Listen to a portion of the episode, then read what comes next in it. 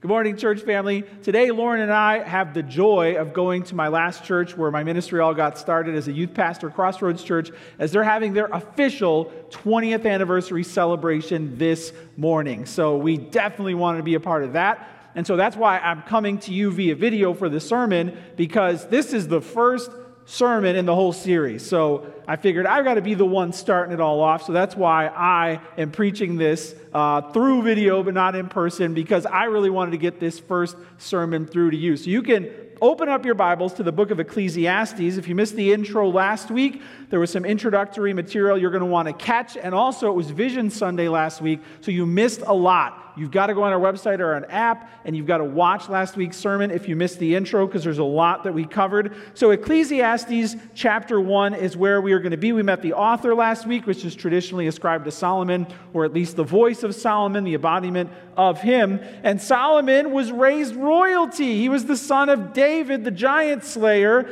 So if he lived today, uh, Time magazine put out its the world's most influential people, one hundred most influential people. And of course, there's royal family members on the cover. But let me tell you this, if Solomon lived today, he'd be on the cover. All right, royalty, wisest man, richest man who was alive in his day. And this is what you got to think when you think of Solomon. So he is writing from a place of affluence. He's writing from a place of wisdom. It's likely later in his life, after he's had time to live a lot and explore things. And that's where we arrive in the book of Ecclesiastes. We learned last week this is a wisdom literature book. And because it comes across as being kind of in process, his journey, his search for meaning, it almost sounds at times like it doesn't even belong in the Bible. Like, is it okay for him to be writing these things and asking these questions?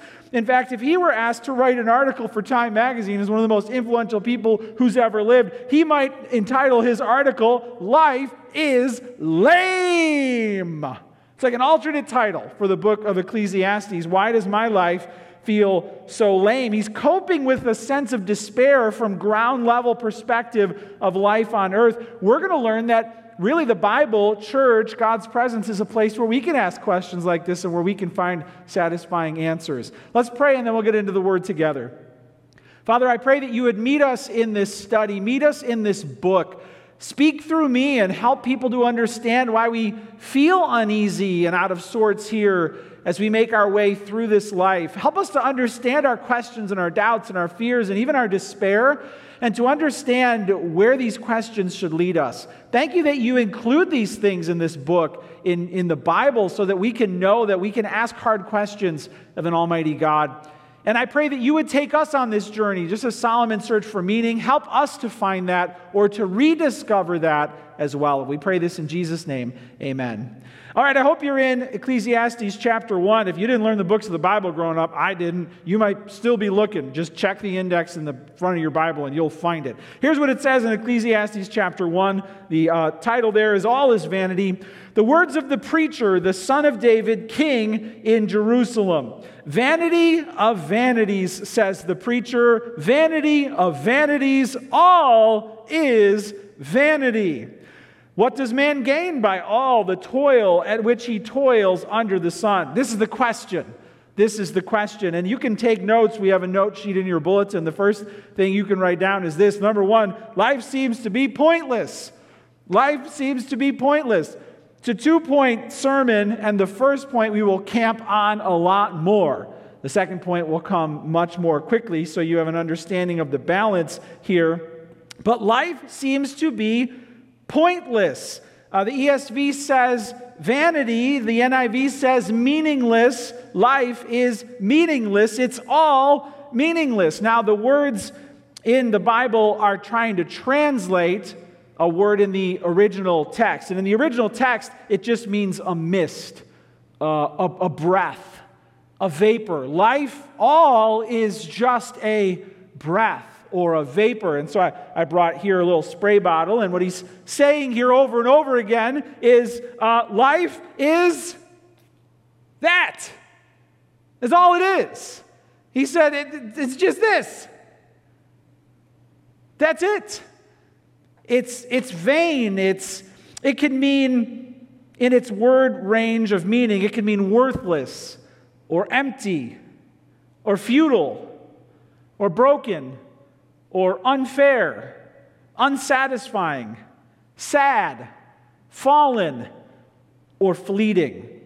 Fleeting and futile are the drums he keeps beating.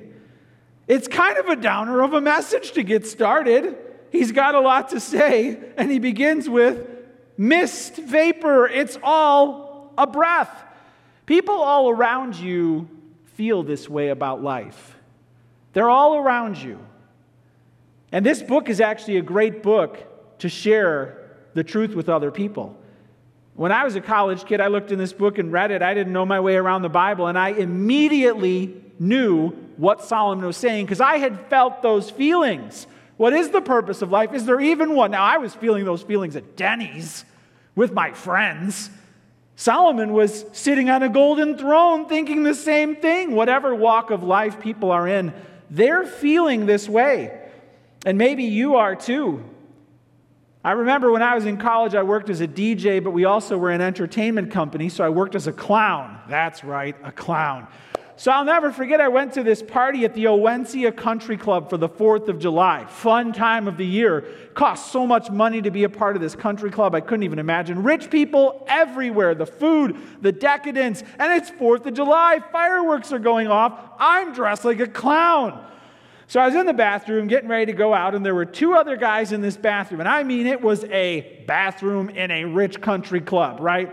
And there was this older guy who was taking his time, washing his face, looking in the mirror, and this younger guy who was in a hurry to get in, get out. Maybe his wife was waiting for him with kids, too. In either case, they were probably both filthy rich. And there I am, dressed like a clown, waiting to use the sinks.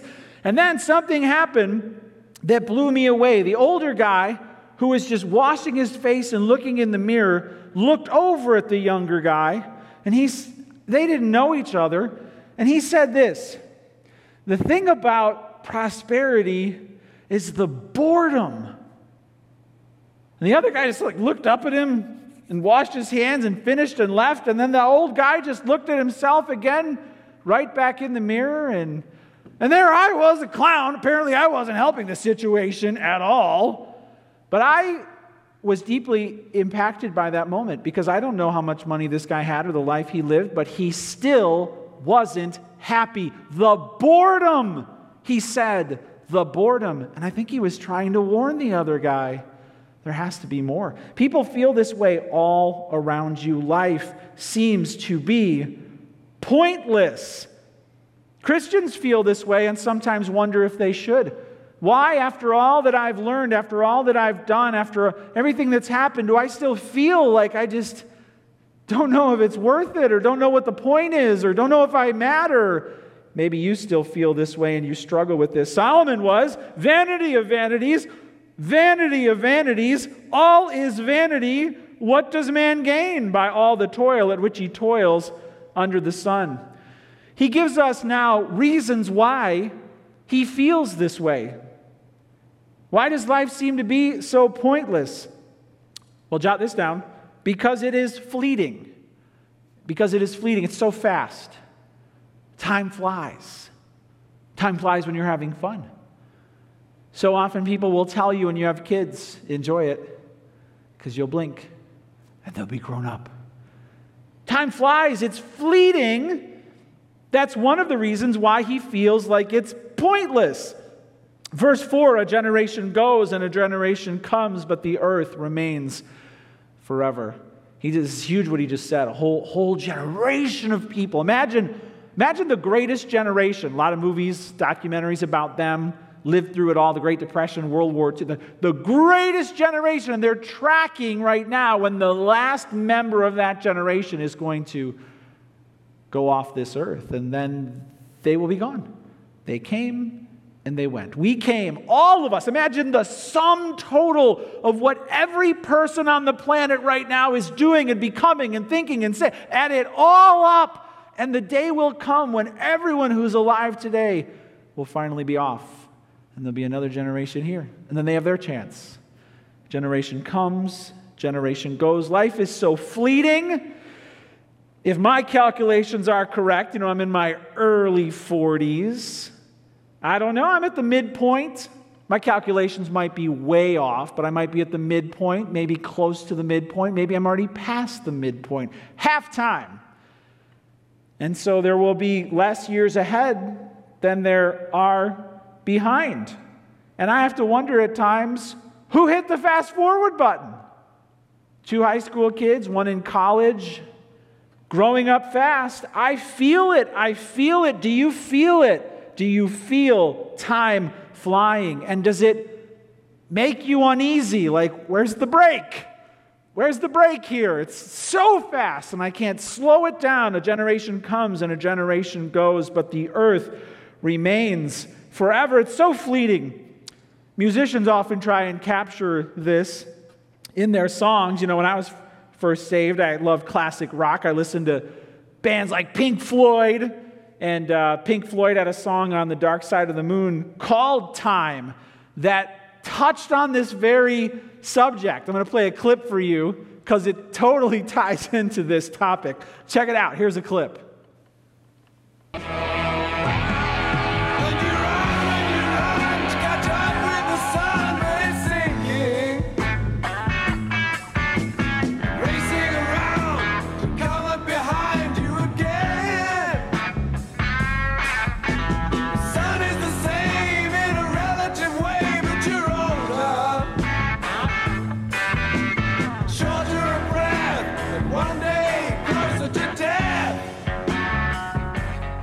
Pink Floyd is wrestling with that idea, singing about it. The song goes on to say, every year is getting shorter, never seem to find the time. Musicians know time flies. And that feeling makes us feel like life seems to be pointless. It's so fast. Other places in the Bible affirm this. In Psalm one forty-four four, it says this, man is like a breath. His days are like a fleeting shadow. Man is like a... That's it. So fast. And we'll touch on this in a bit, but is this true in the New Testament also? Like, is this really the way the world is? Or is Solomon, like, overreacting here? True in the New Testament as well. James four fourteen says, yet you do not know what tomorrow will bring. What is your life? For you are a mist that appears for a little time and then vanishes. There's that, there's that word again. You are a... It's fleeting. It seems to be pointless. He goes on to say this, jot this down. It seems to be pointless because it's repetitive. It's fleeting and it's repetitive. Write that down. It is repetitive. It says in verse five, the sun rises and the sun goes down and hastens to the place where it rises. He looks at the sun. The wind blows to the south, goes to the north. Around and around goes the wind. And on its circuits, the wind returns. Now he's looking at weather, cycles, the wind, maybe even the seasons coming and going and coming and going. Then he's looking at water, verse seven. All streams run to the sea, but the sea is not full. To the place where the streams flow, there they flow again. Now there's a water cycle. And the idea here is all of this effort, all of this activity in nature, and the sun's coming up and going down, and it's never over. It happens again tomorrow. The wind blows, and the seasons change, and then there they go around again. And look at all that water surging past me into the sea, and then it just goes right back down where it was. The cycles in nature here make him feel like we're just stuck in this repetitive cycle. And it makes him feel like everything is just pointless, that all the toil of an entire generation comes and goes, and even nature is coming and going, and it's never done, never full, never, never enough. I like the thought of the sunrise and the sunset, one more day. Maybe you feel at times like it's just another day, the same old thing, the same routine, the grind, the rat race, and I'm stuck in it, I'm trapped in it, it's taking me nowhere. You remember the Fiddler on the Roof, if you've ever seen that musical? One of the songs, wedding song, says, is this the little girl I carried? Is this the little boy at play? I don't remember growing older. When did they? Sunrise, sunset. Sunrise, sunset. Swiftly flow the days, swiftly fly the years, one season following another, laden with happiness and tears. Artists get it. And you feel it too. Life is repetitive. Another winter is coming. Another load of laundry. Another fight with your spouse. If you're single, another bad relationship. Feeling alone again, nothing changes. Do you ever feel like nothing here changes? Sometimes you get stuck in that rut. Romans eight says, creation groans in a cycle of futility, waiting for freedom and glory. Creation in the earth and the heavens knows that under the sun, this life is cursed. And it can't deliver. It's repetitive. It's fleeting.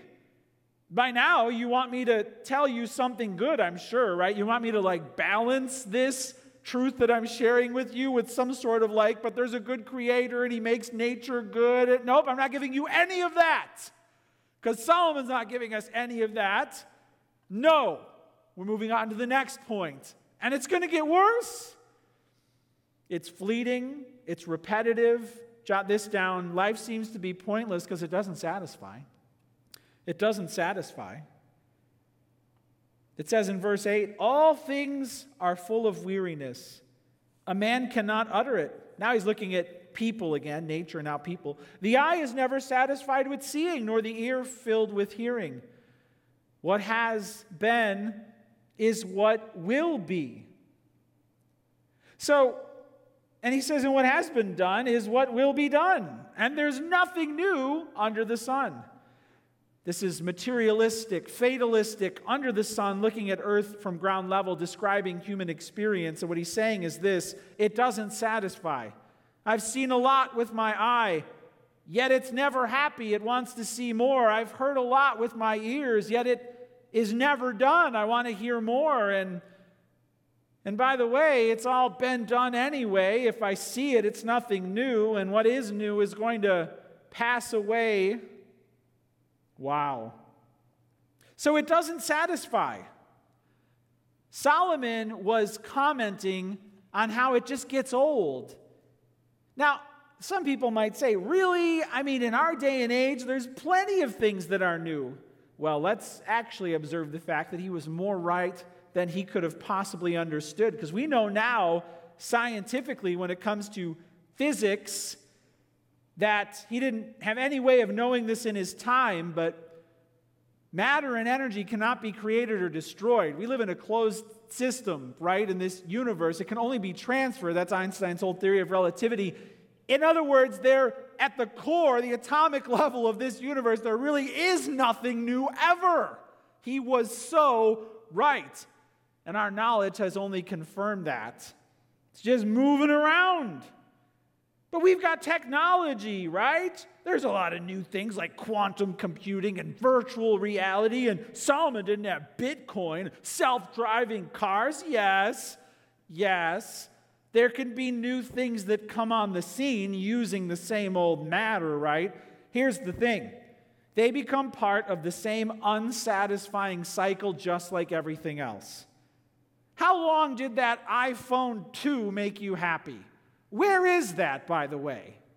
And the iPhone thirteen is out now. How long is that going to last before it goes to the dump? Like everything else. See, these are just part of now the coming and the going of everything in this world. And I think the digital age has just actually made our appetite more picky.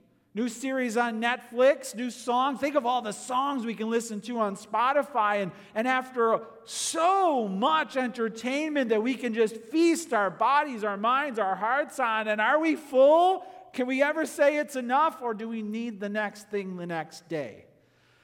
Let's face it. It doesn't satisfy. Never gets to the point where we're like, it's enough. I'm permanently happy and full. It's never enough. It doesn't satisfy. Comedians know this. Louis C K gave a great interview on Conan, and the question he was asked was, why won't you let your daughters get a cell phone? His answer was profound. Check it out.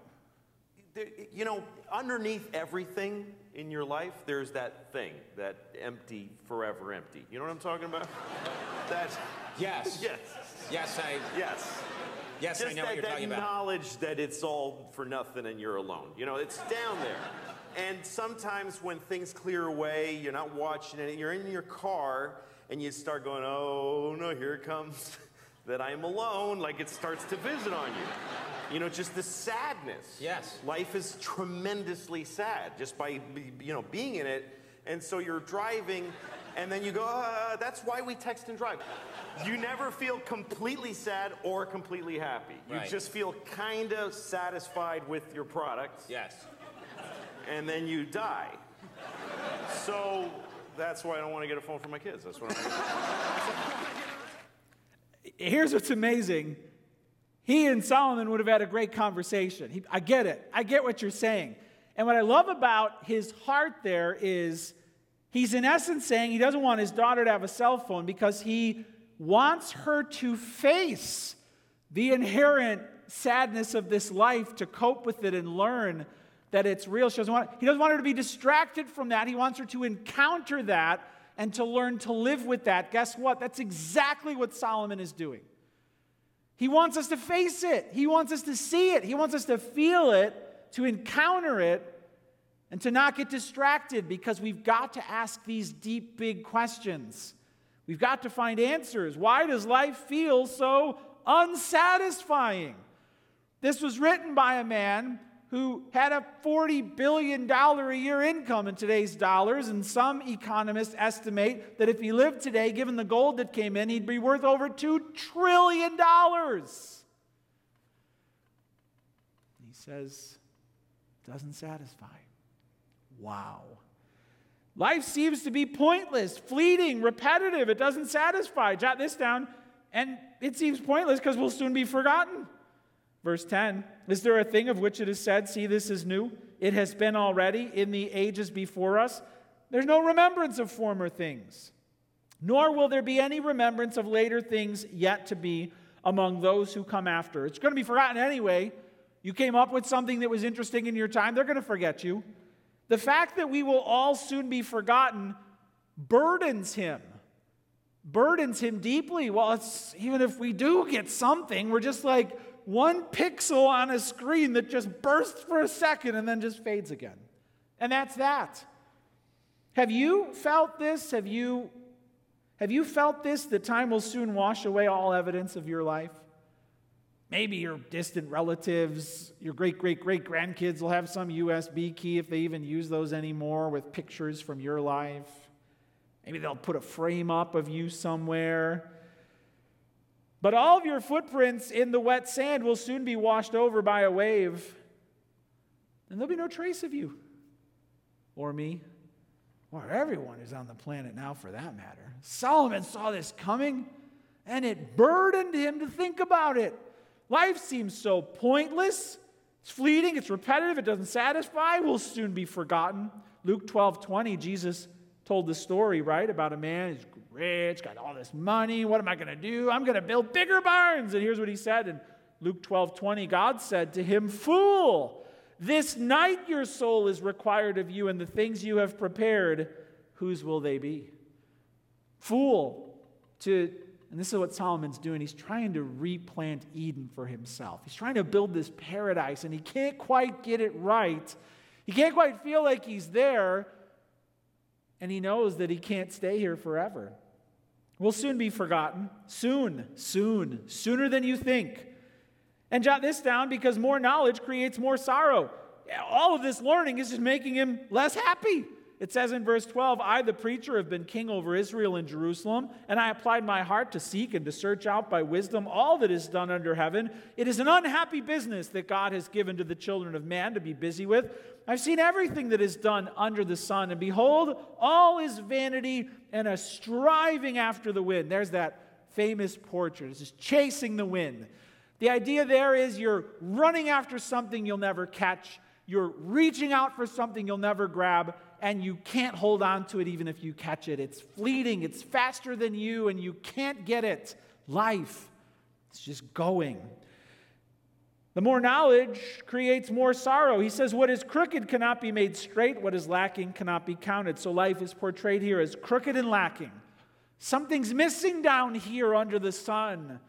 Verse sixteen, I said in my heart, this is a testimony, I've acquired great wisdom surpassing all who were over Jerusalem before me, and my heart has had great experience of wisdom and knowledge. I applied my heart to know wisdom, to know madness and folly.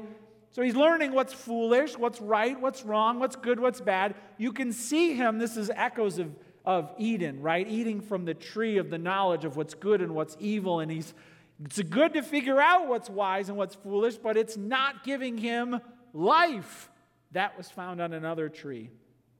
I perceive that this is also but a striving after the wind. Verse eighteen, for in much wisdom is much vexation, and he who increases knowledge increases sorrow. I remember those commercials, they'd tell you something new and then they'd say, the more you know, right? Solomon's like, everything's pointless, we're just a breath, I can't find a purpose to it, and I'm the richest, wisest guy who ever lived. The more you know. It seems so sad and depressing. Wow.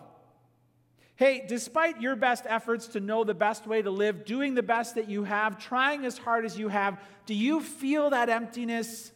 Do you feel like life is pointless? This is for Christians and non-Christians. Do you struggle with, am I really making a difference? Is, are things going to turn out the way that I thought? And, and what comes next when my time draws near? Have you felt that?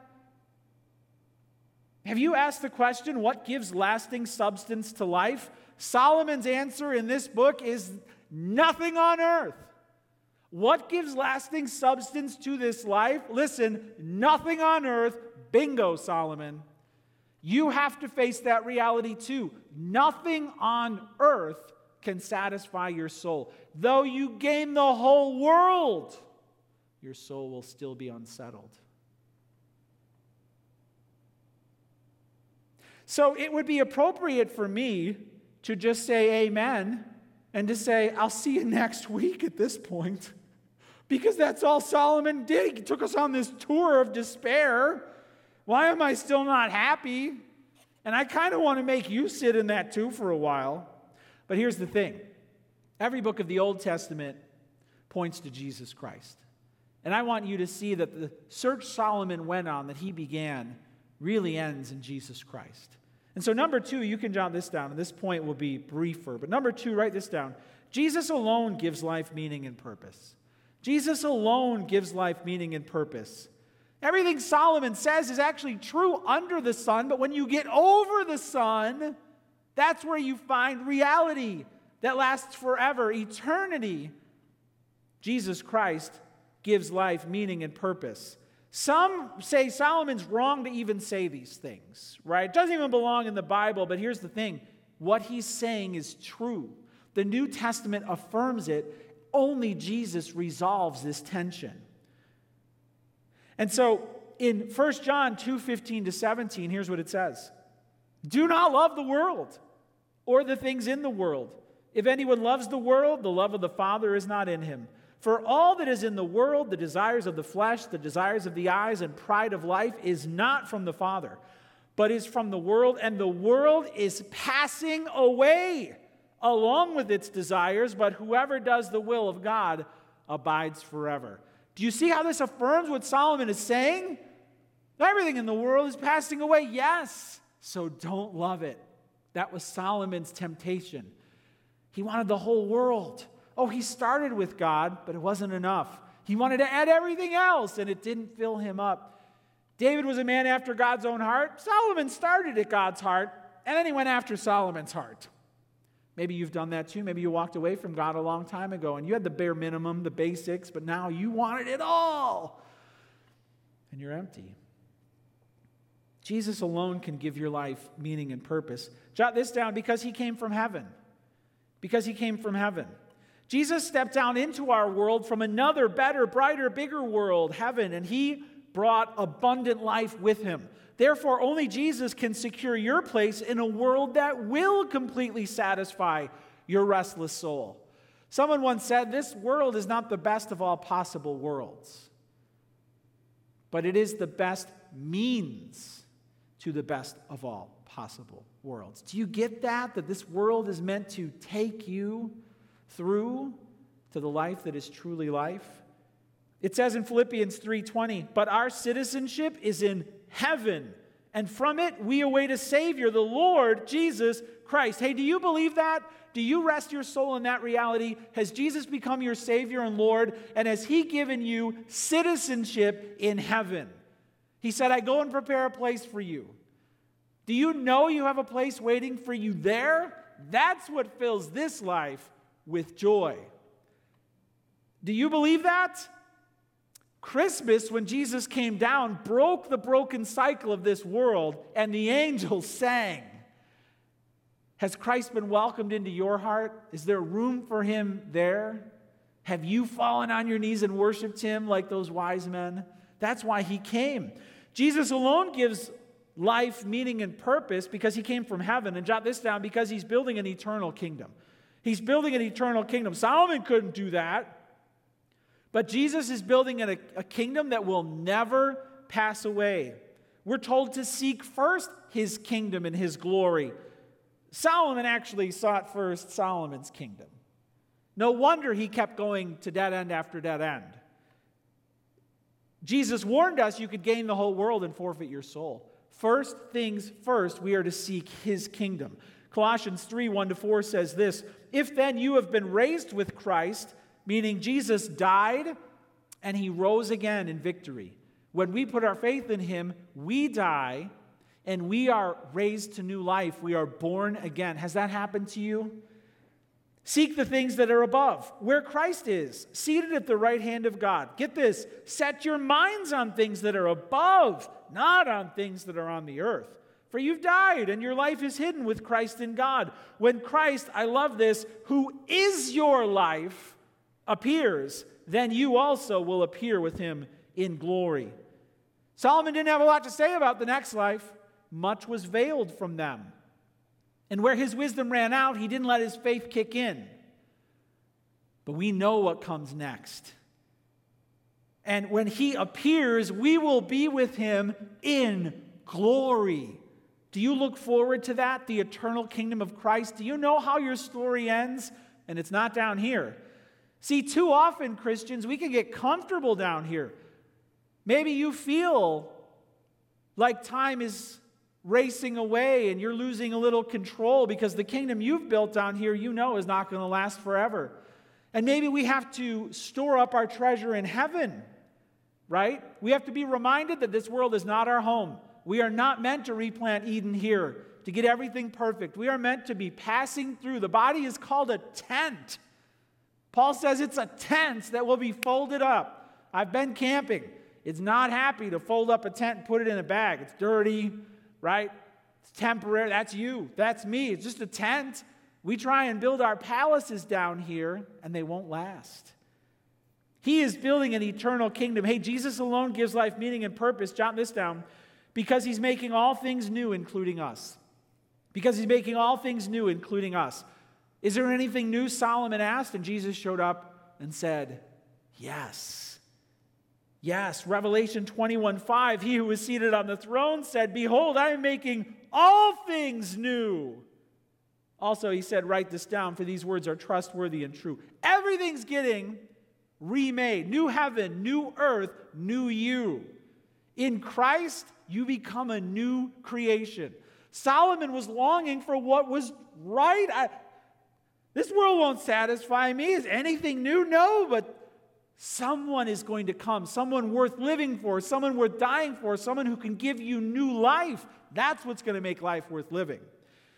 Second Peter three, eleven to thirteen helps us to apply this. Since all these things are thus to be dissolved, meaning the universe is going to be destroyed, what sort of people ought you to be in lives of holiness and godliness, waiting for and hastening the coming of the day of God, because of which the heavens will be set on fire and dissolved, and the heavenly bodies will melt as they burn. Yikes!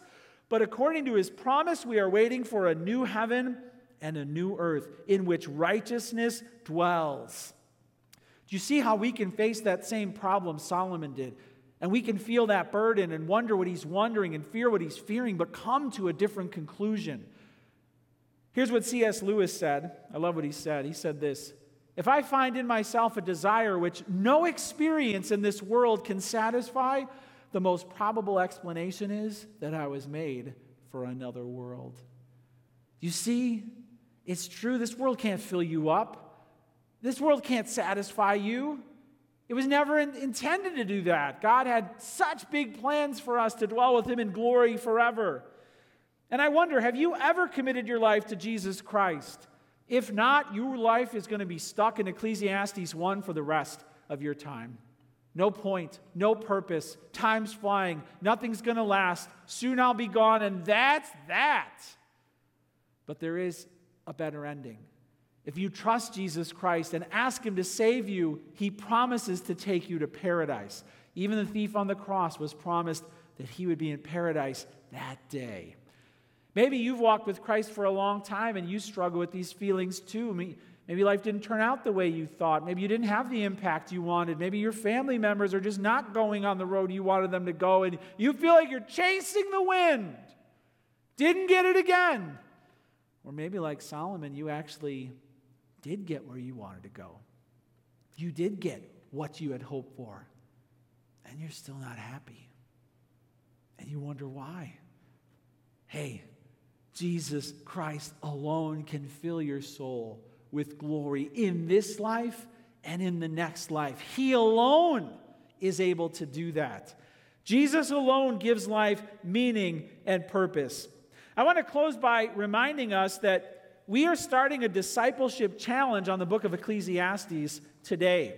And I would love for you to take the challenge, join Solomon's search for meaning. Pick up a packet in the gym on the way out, and there will be a progress guide with six different steps of what we're doing together as a church. If you do the challenge, it's going to take at least four weeks. You get a T-shirt, and because this is kind of an eighties vibe, you get a fanny pack, and there's a gift card drawing. It's going to be awesome. You're not going to want to miss out. And so you've got to memorize um, four verses from the book of Ecclesiastes, and those are listed here. Memorize all four, then you just have to say one.